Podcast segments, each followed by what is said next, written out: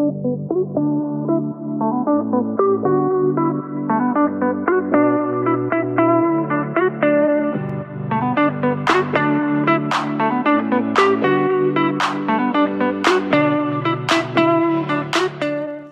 pomeriggio e benvenuti in un nuovo episodio di Sono Contrariata Podcast. Io sono Maria Rosaria, la voce fondatrice di Sono Contrariata e vi do il benvenuto e il bentornato in questo nuovo episodio. Come potete tranquillamente immaginare, l'argomento di oggi è strettamente correlato con l'episodio di ieri che se non lo avete ascoltato male, ascoltatelo perché parliamo dei 5 lati positivi del tornare a casa dei propri genitori per le feste natalizie. Oggi parliamo sempre della stessa cosa, ma i 5 lati negativi del tornare a casa, eh, a casa per le feste natalizie. Prima di iniziare, però, preparatevi perché ci sono tanti lati negativi. Forse arriviamo a 10. Eh, vi ricordo, se non l'avete ancora fatto, di iscrivervi al podcast su tutte le piattaforme di streaming musicale, seguire la pagina Instagram sono contrariata.podcast, iscrivetevi al canale YouTube Sono Contrariata perché lì tutti i giorni alle 2 escono i vlogmas fino a Natale, mi raccomando, e poi se vi, se vi, resta tempo, perché tutte queste cose che io vi chiedo di fare sono gratis, mi raccomando, ricordatelo e mh, mm, iscrivete, lasciate la vostra mail su sonocontrariata.com perché così siete notificati anche quando usciranno i, uh, gli articoli sul blog che stanno tornando e soprattutto, come vi dicevo ieri, quando sarò giù ci saranno forse più blog post che episodi perché mi prendo un po' una pausa e poi lì come tra i lati eh, negativi ce n'è uno che mi impedisce di creare contenuti audio. Comunque passiamo, par- partiamo subito con i lati negativi del tornare a casa per le vacanze. Come in- dicevo prima, non avere un minuto di silenzio. Se come me siete abitate da soli, siete abituati a il silenzio tra virgolette in casa, non il silenzio assoluto, sapete benissimo che quando si torna a casa c'è sempre qualcuno che parla. Qualcuno che parla, qualcuno che guarda la tv a uh, un volume eccessivo. Comunque non c'è mai un attimo di silenzio. Mai e con mai dico veramente mai perché o i genitori o le chiacchiericcio tra fratelli e sorelle oppure uh, il cane oppure la tv oppure le chiamate coi parenti oppure qualcuno, viene qualcuno a trovarti a casa, insomma non c'è veramente mai un momento di silenzio, forse l'unico momento di silenzio che posso pensare è la sera, la notte, mentre tutti dormono, però gli unici contenuti che si possono fare la sera mentre tutti dormono sono gli ASMR, magari in quel periodo sono contrariata a diventare ASMR, però chi lo sa, chi lo sa. Comunque questo è sicuramente un lato negativo. Cioè per me che sono abituata ad essere da sola e al massimo si sente io che parlo con me stessa, non avere nemmeno un secondo di silenzio è veramente difficile,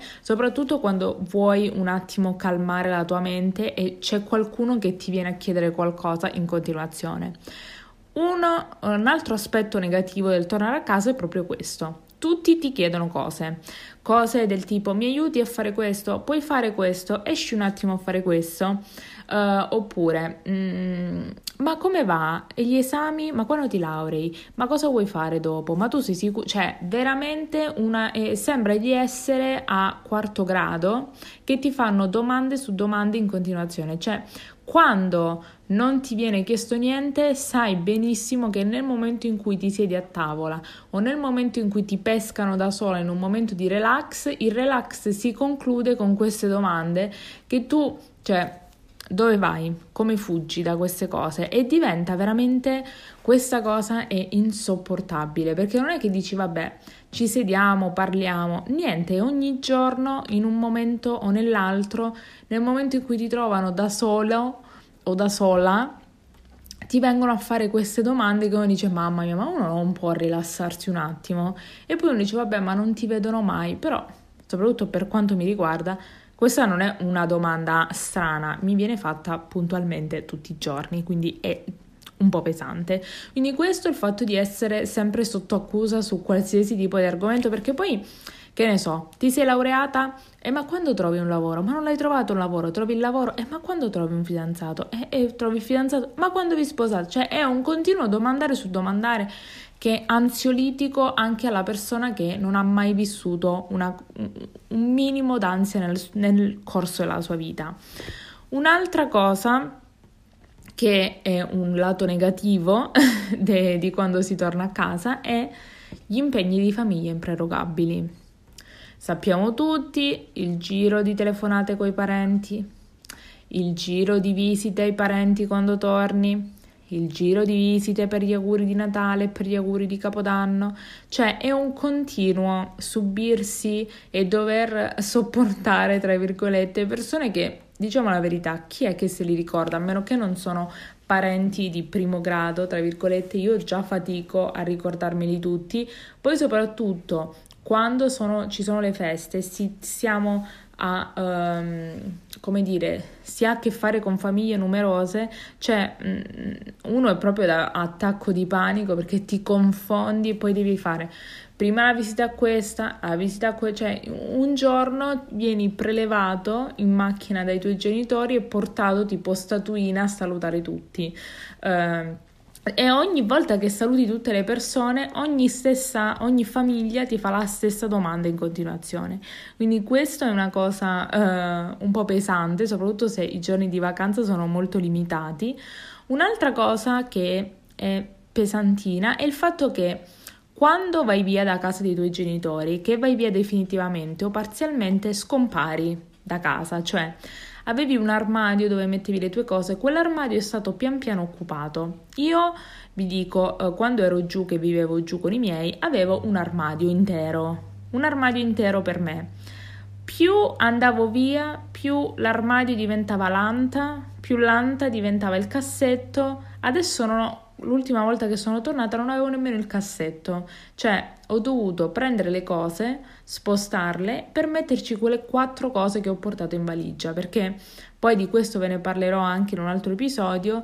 Um, io viaggio sempre e solo con un bagaglio a mano, a meno che proprio il bagaglio a mano classico, quello che puoi portare su, sull'aereo perché comunque eh, dopo anni di Ryanair ho, sono riuscita a condensare la mia vita in un bagaglio a mano. Ve ne parlerò di quali sono i miei trucchetti in un episodio che verrà questa settimana, quindi prestate attenzione, prestate attenzione e iscrivetevi al podcast perché i contenuti che stanno per arrivare sono veramente al bacio.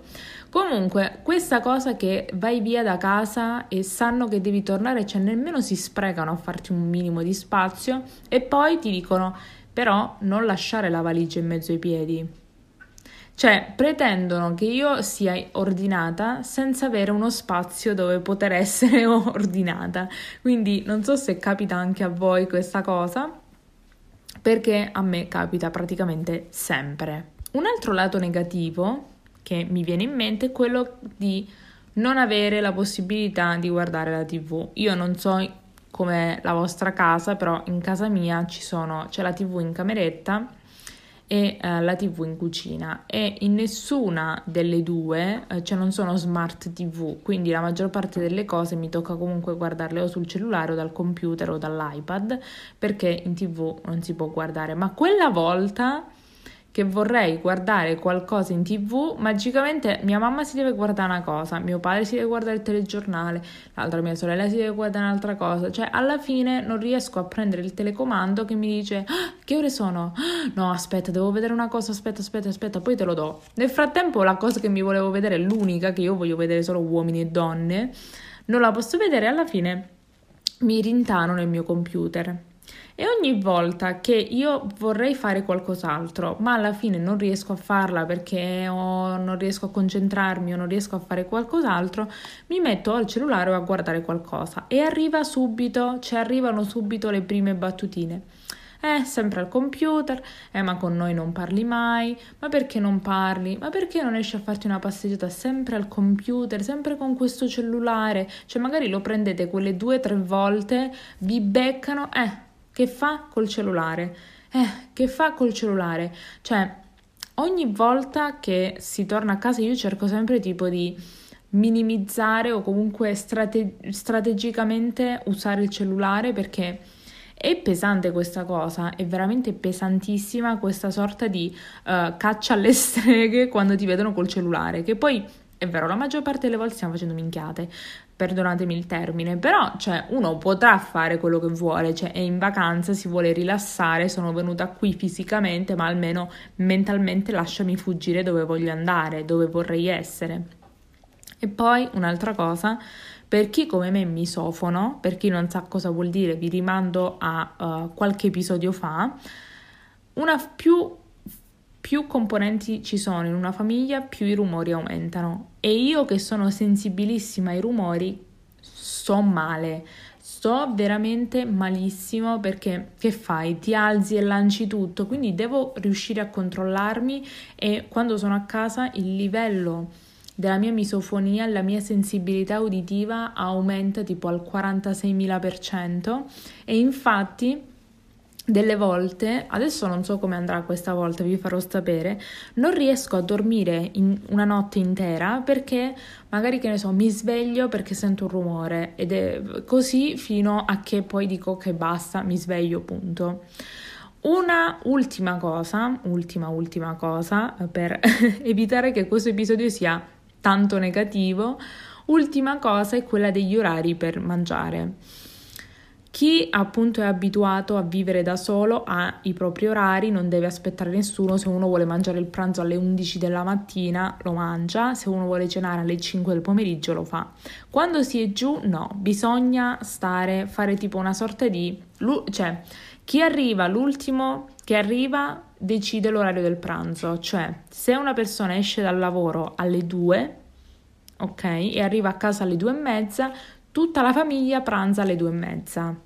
E voi immaginate me con lo, il mio stile di vita che devo arrivare alle 2 e mezza, cioè quando mi siedo a, a tavola, cioè sembra uno zombie che cammina, che si siede a tavola perché mangiare un po' prima non posso, cioè mangiare qualcosina prima perché poi mi siedo a pranzo, non ho fame, non è molto, è un po' controproducente.